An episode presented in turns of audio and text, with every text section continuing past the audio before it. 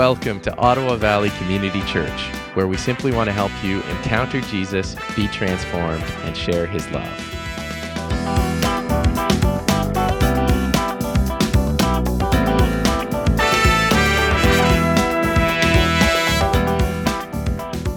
So we're in the middle of a, a series. Uh, we're actually finishing it up today called "Why Church."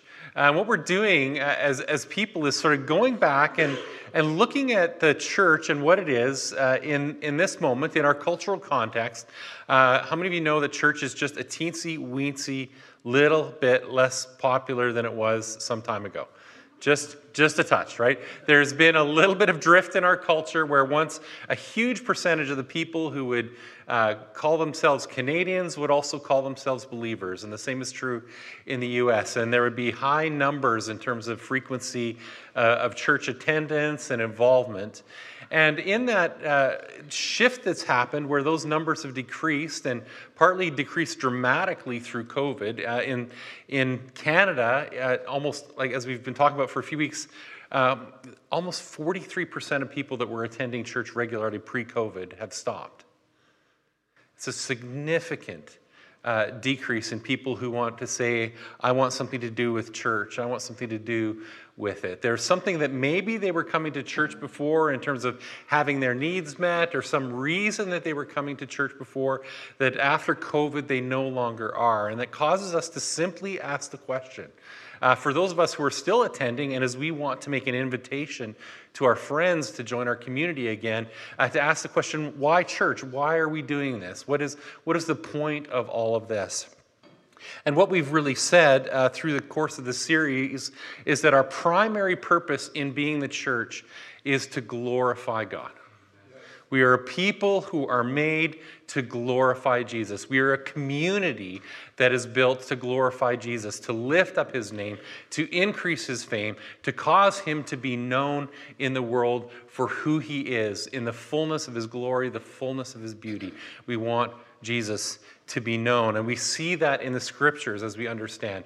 The purpose of the church isn't just for us, it isn't just for the good things we get out of it. The purpose of the church is that God would be glorified. And we talked about those scriptures in Ephesians 3, where Paul is speaking to the church in Ephesus and saying, Hey, why uh, are, are, you here? Why are you doing this? Uh, I want you to know I'm going to reveal to you a little secret. I'm going to reveal to you the secret of my ministry. I'm going to reveal to you why I'm coming out and being a part of this journey. I'm going to reveal to you why I've been called to write to you. And I want to bring to light for everyone what is the plan of the mystery hidden for ages in God. That now, through the church, the manifold wisdom of God might be made known. The manifold wisdom of God is meant to made, be made known to rulers and powers and authorities through you, through what we do here. Um, and then later in Ephesians chapter 3, now to him who is able to do far more abundantly than all that we could ask or imagine, to him be glory in the church and in Christ Jesus throughout all generations, forever and ever. Amen. The church is meant to be a place where God is glorified and lift him up. So, our why for being a church, our why for gathering, our why for participating in church must shift from self gratification and the good things we get out of it, which we do. We get many good things out of it, but must shift to God's glorification, from our self gratification to God's glorification. And that is a big enough reason for us to gather. Isn't that? Isn't that a big enough reason? And so, as we look at glorifying uh, God, we've broken that down into three main ideas. Uh, we glorify uh, God as we minister to Him. There are things that we do that are just for Him and Him alone. When we praise Him, when we worship, when we sing songs, that is worthy all in itself. If we never did anything else as a people, just coming and gathering to sing and glorify and worship God, that would be worth it because He's worthy of all of our praise, all of our time, all of our attention. But we have a second purpose, and that's to minister to one another in loving one another and caring for one another and building a community that is healthy and whole and vibrant and alive and full of His Spirit. We demonstrate the reality of who He is. People can look in at our lives and look at the church and say, hey, I see in that an accurate representation of Jesus. There's something so different about them, it must, it's clear to me that somebody greater than them must be in their midst. So he's glorified as we imitate him, as we have a covenant with one another and relationship with one another, as we go deep in small groups and interaction, and we grow deep as people being discipled. And so that's our second ministry. That's the second way in which we glorify God. And the third category, and these categories weren't developed by me, they're in systematic theology textbooks across the theological spectrum. This third category is our ministry to the world. And this is what we usually think of when we think of our purpose to glorify God. That we have things that we do out there in the world to let Him be known, to let Him be seen. Uh, Mark Dever says it like this speaking about the purpose of the church. Uh, the church should be regarded as important to Christians because of its importance to Christ. Christ founded the church, he purchased it with his blood, and intimately identifies himself with it. The church is the body of Christ, the dwelling place of the Spirit. Those are sort of the first two, right? That God is glorified as we gather to worship, God is glorified as we be a community. And this third one is, is here.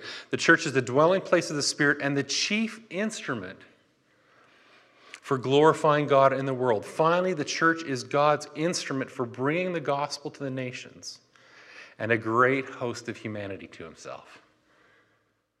He wants to bring the world and reconcile the world to himself and transform it and make it new. So we glorify God as we minister to the world. We glorify God as we do things out in the world to let Him be known. And we can break that down into two categories, and it's typically broken down this way. Uh, we demonstrate the kingdom of God, we demonstrate His reality, and we proclaim His reality.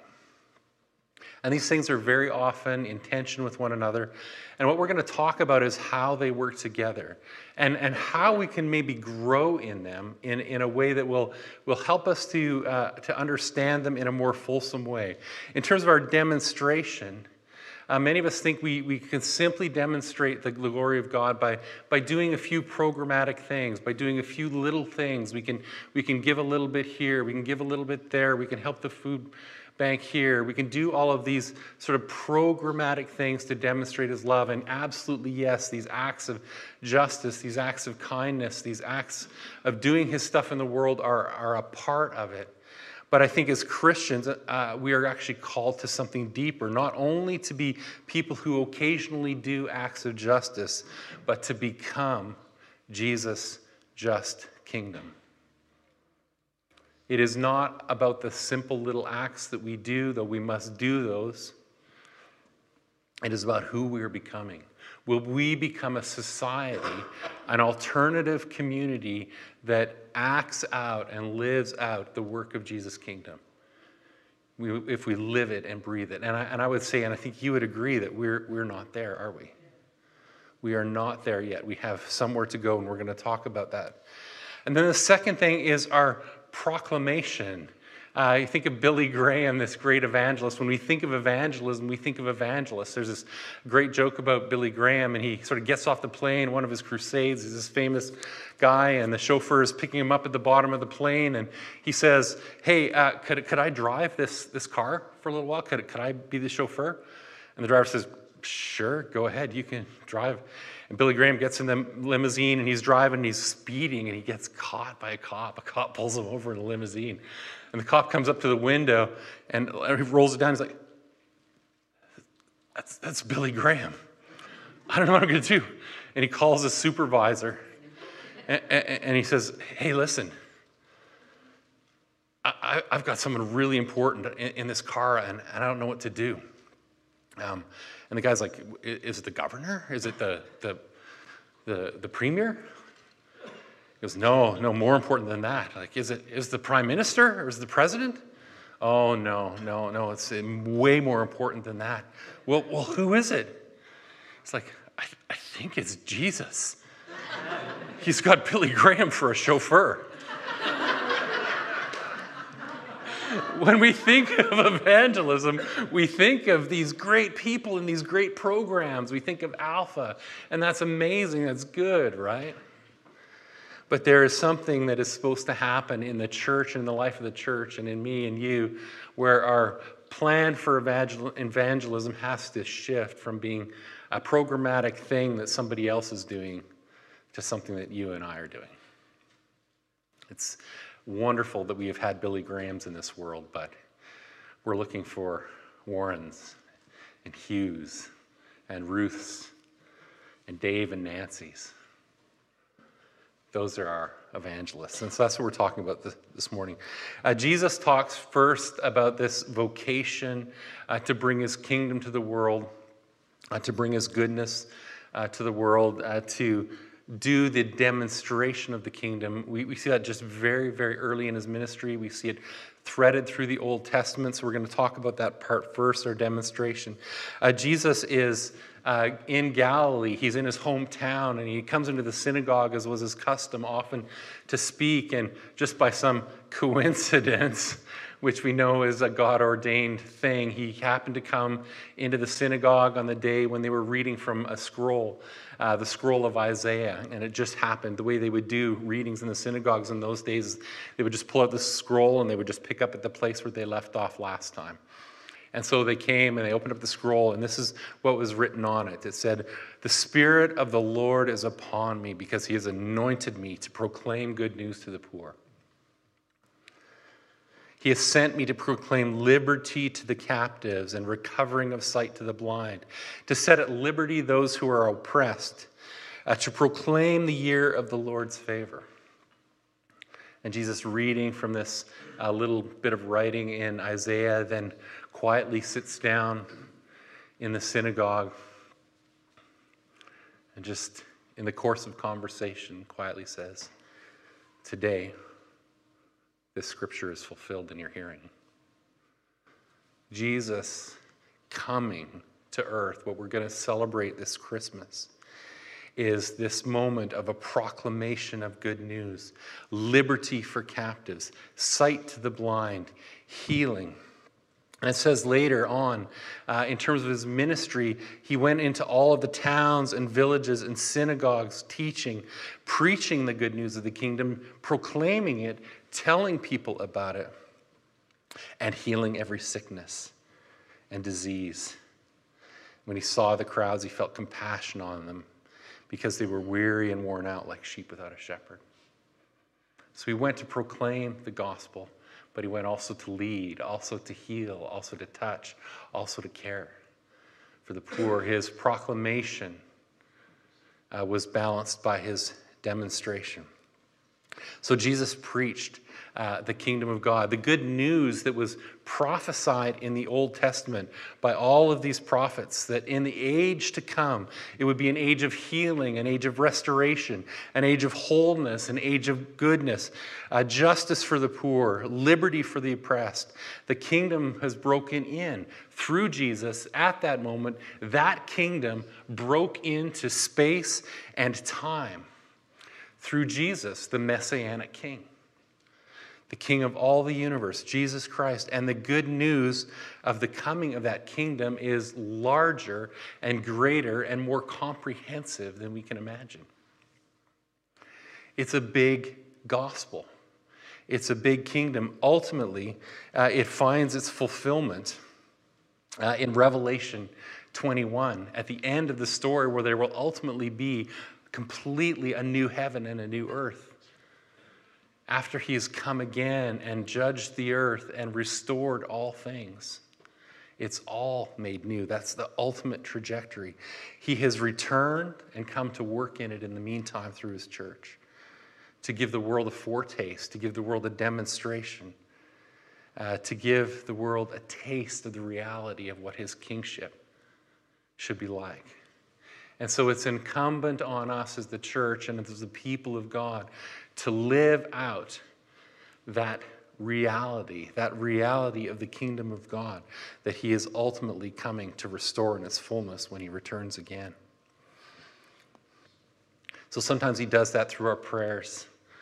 Uh, he does that uh, through the prayer and care and love that we show for one another. He is restoring mental health. He wants to restore physical health as we learn to pray for the sick. He wants to restore marriages and relationships. As we go into the world making disciples, He is calling us to restore justice for the poor.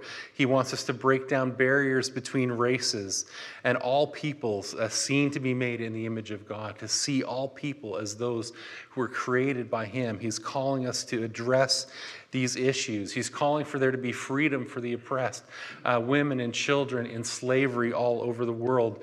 Uh, he's calling us to come together and to create and generate and ultimately work towards this moment when we see in Revelation uh, chapter 7 a great multitude that no one could count from every nation, tribe, and people and tongue gathered around the throne of God and in front of the Lamb. They would be wearing white robes, holding palm branches, and crying out, Salvation belongs to our God who sits on the throne. All of our works, all of our acts, everything that we're doing here and now in this time is leading us to that moment, and we are to walk out the reality of that every day. That is our call to social work and social justice in the world. It is biblical. It is absolutely key to who we are as a church. We are to demonstrate the kingdom of God. As Christian people, we're called to demonstrate that reality. Because one day it's coming in its fullness. Hallelujah! Jim, where are you, buddy? It's coming in its fullness, right? Come on. And we get to be a part of it. It's absolutely amazing. It's absolutely amazing. Uh, by Acts chapter 4, in the story of the New Testament Christians, it said there were no needy ones among them because those who owned lands or houses would sell their property, bring the proceeds from the sales, lay them at the apostles' feet for distribution to anyone who had need radical generosity that we're called to. These things are our demonstration of the reality that Jesus is king in the world. Can, can we get behind this? Even, even our culture around us, even though maybe our, our values would sometimes be somewhat different than the values of the surrounding culture, there is a, something in us, something in the generation that's coming behind us, something in us as people that, that this resonates with. We, we want to see this happening. In fact, we, we, we're swinging. We have seen this reality of this pendulum shift from a church that has been almost purely focused on evangelism, the Billy Graham way, uh, to now seeing we need to demonstrate, not only proclaim what we proclaim, but demonstrate what we need to demonstrate. The reality is that of either the demonstration or the proclamation, we, we simply aren't doing enough. Is that safe to say? Do we feel like we fulfilled our commission yet? Do we feel like we're doing the job yet? No, but there is something beautiful for us to participate in. We're, we're going to lay our hands on these boxes and we're going to send uh, gifts to children in the developing world uh, later today. Uh, we have a ministry called Safe Families that we partner that we partner with. There's so many little things that we do. We care for the food bank, but we're just not there yet. And so we just humbly confess that as a church and as leaders, and we say, this is something that we need to develop, and there is more that we can do.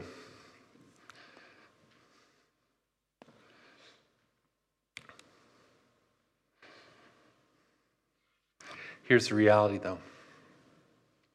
If I make a plea for you to go and do a ministry of raking leaves in the fall at, at people's houses who are, who are sick and unwell, I will have a fairly good response to that. If I call you to a day of work at Interval House, I will have a fairly good response to that call.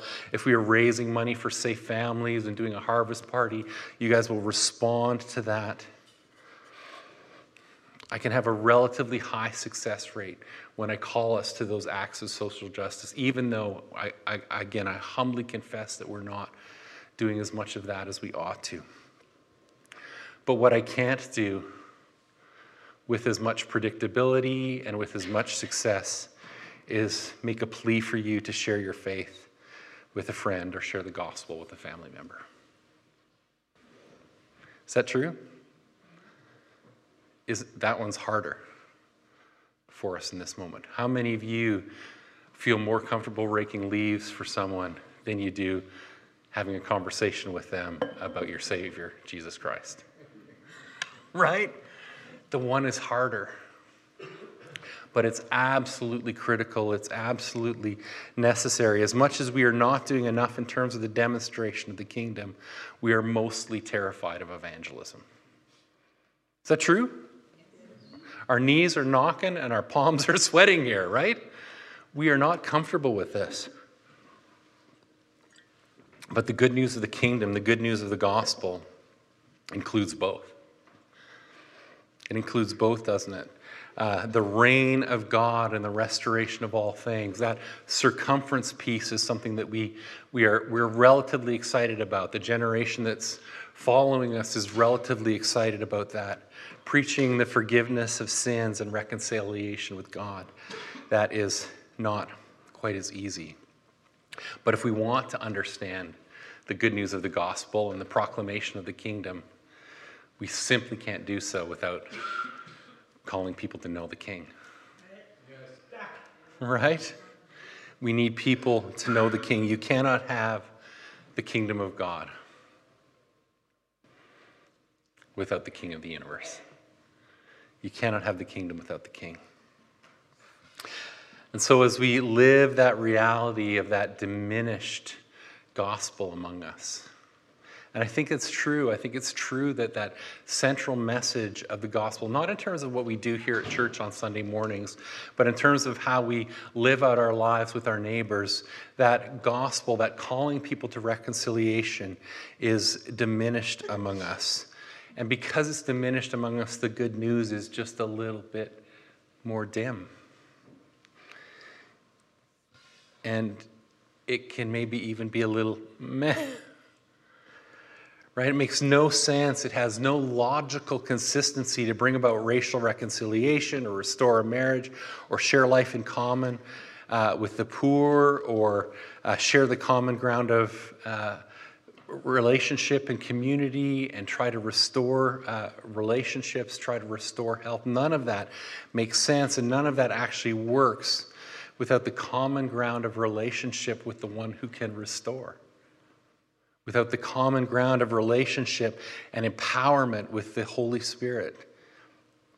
God designed and made us.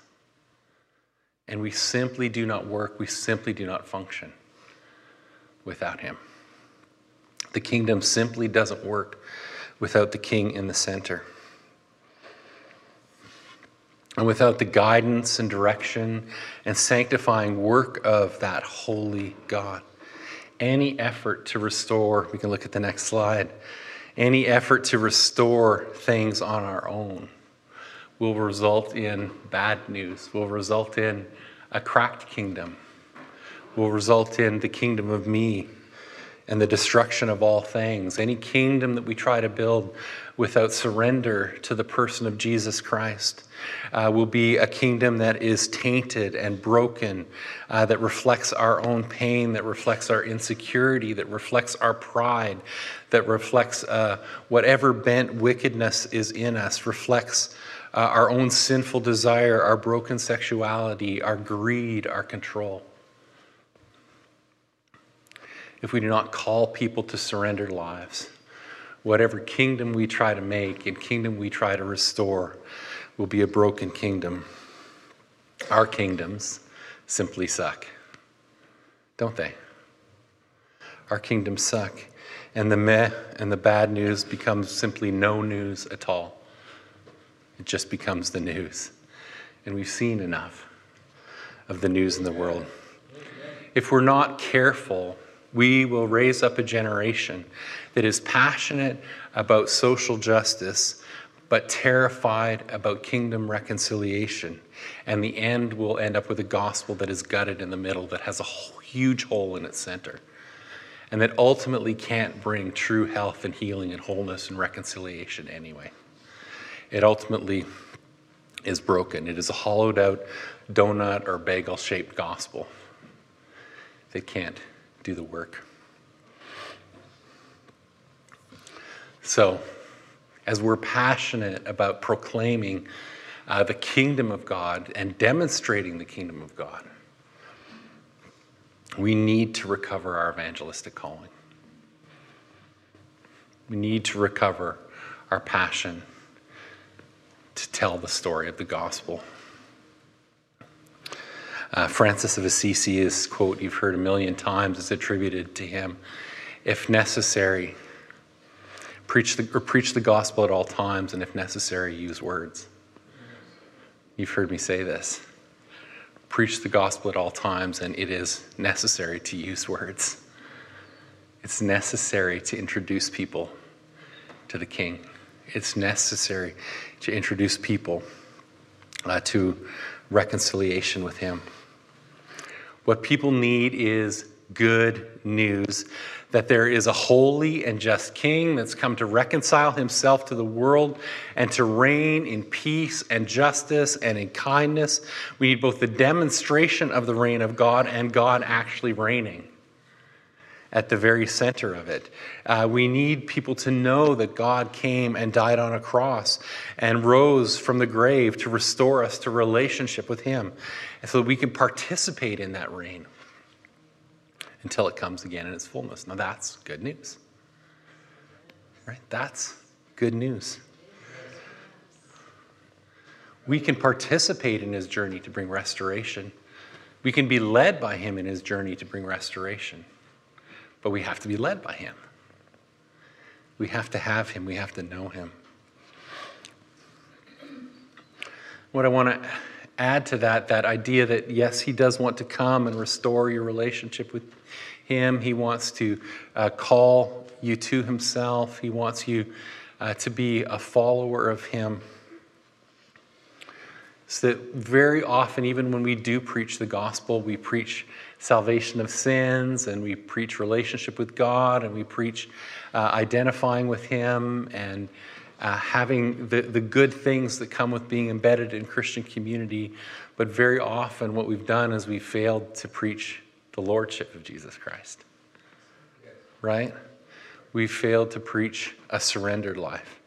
Me tell you a story about a woman named Megan. Uh, it's not a real name, but she's a woman who uh, came and was part of our community for a little bit, little while, um, way back in the day when we were at the high school. Maybe it was even as far ago as the, our time in the canoe club.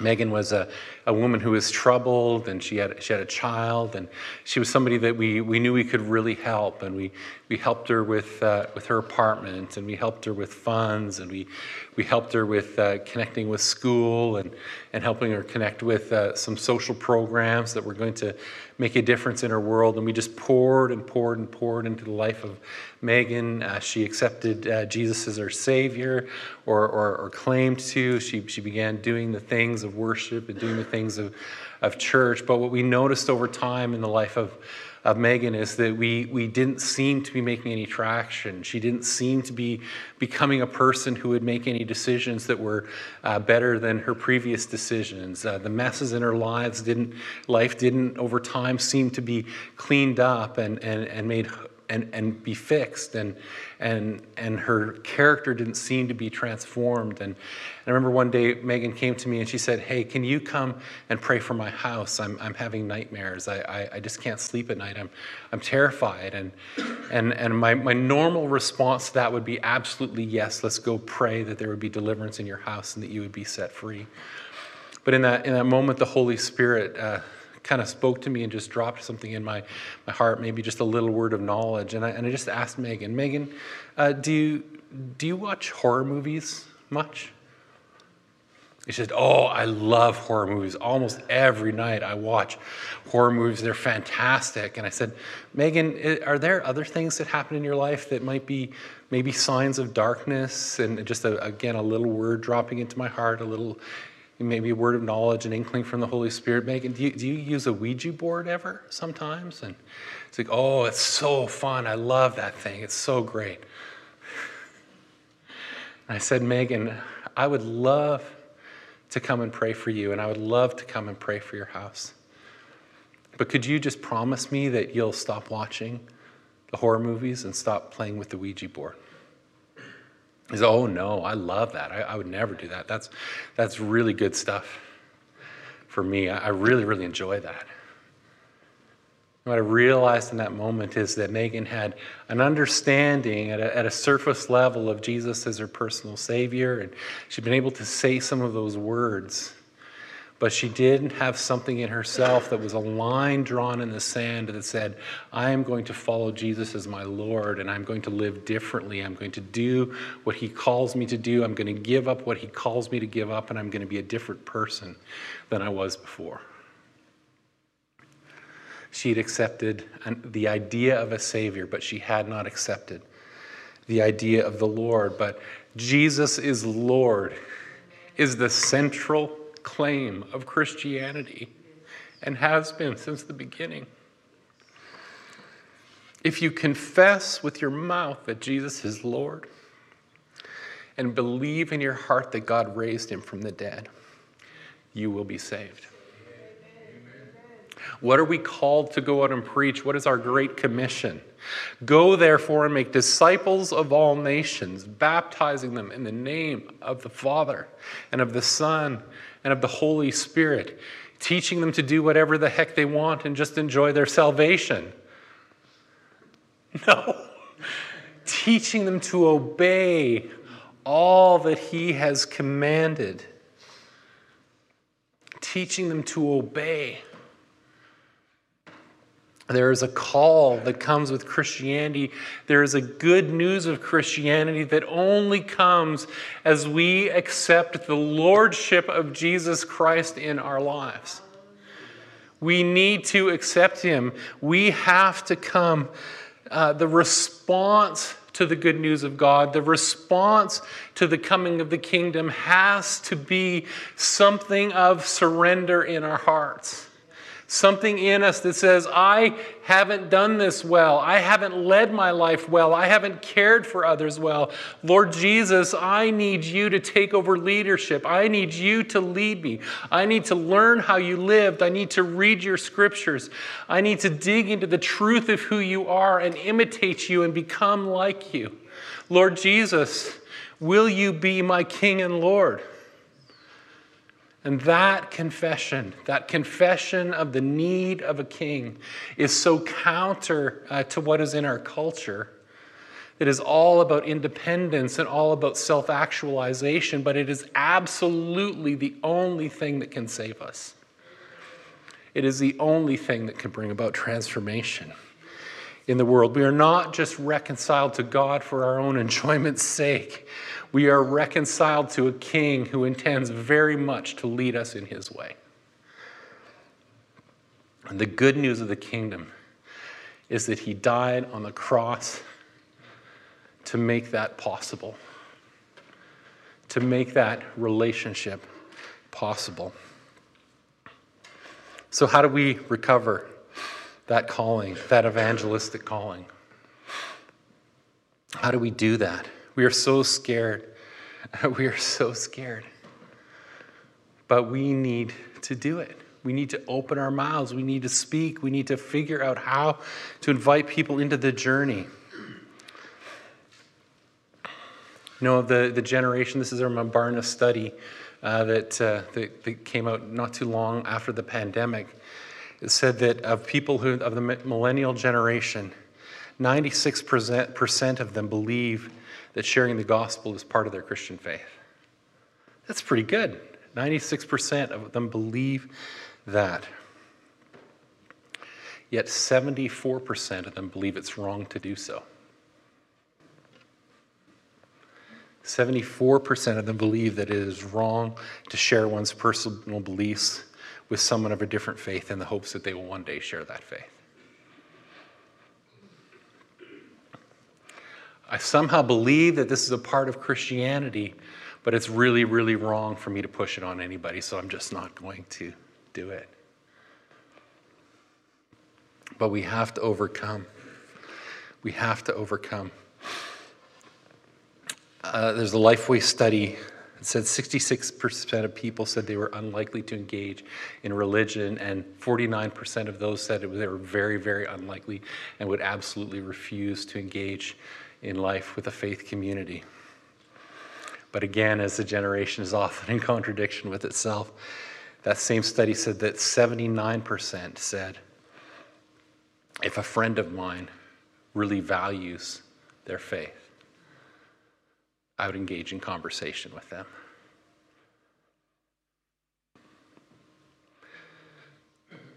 So, a huge percentage of the population will say, I'm not going to go seeking this. I'm not going to go looking for it. I'm not going to go attend a church. I'm not going to go seek after religion myself.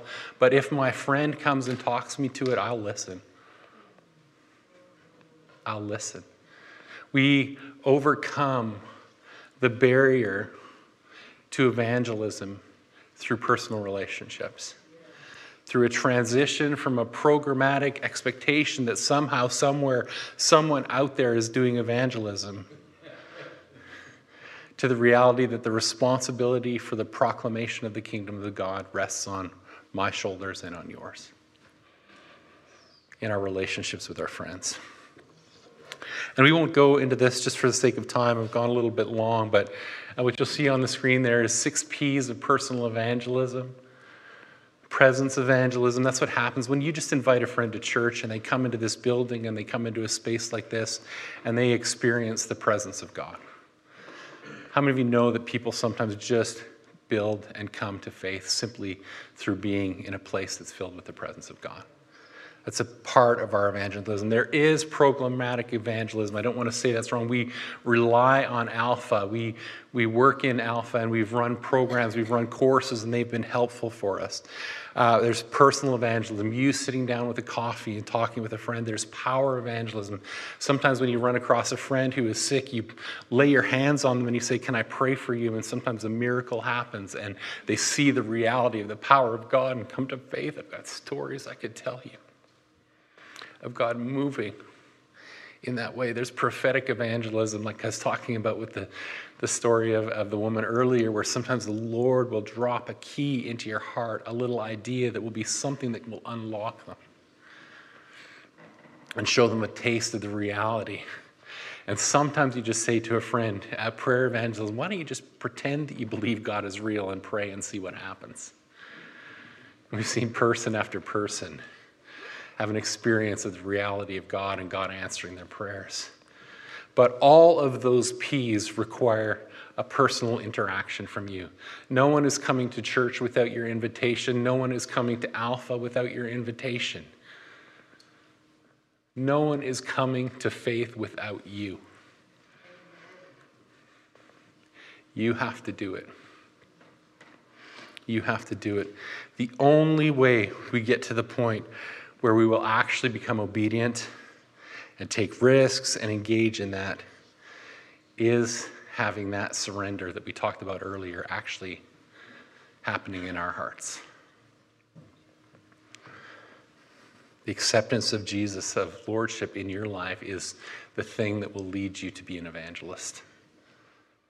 He is calling you to do it just as he's calling you to racial reconciliation, and he's calling you to care for the poor, and he's calling you to do all of the things that demonstrate the reality of his kingdom, he is calling you to open your mouth as your Lord and Savior and share an invitation with your friends to come to know him.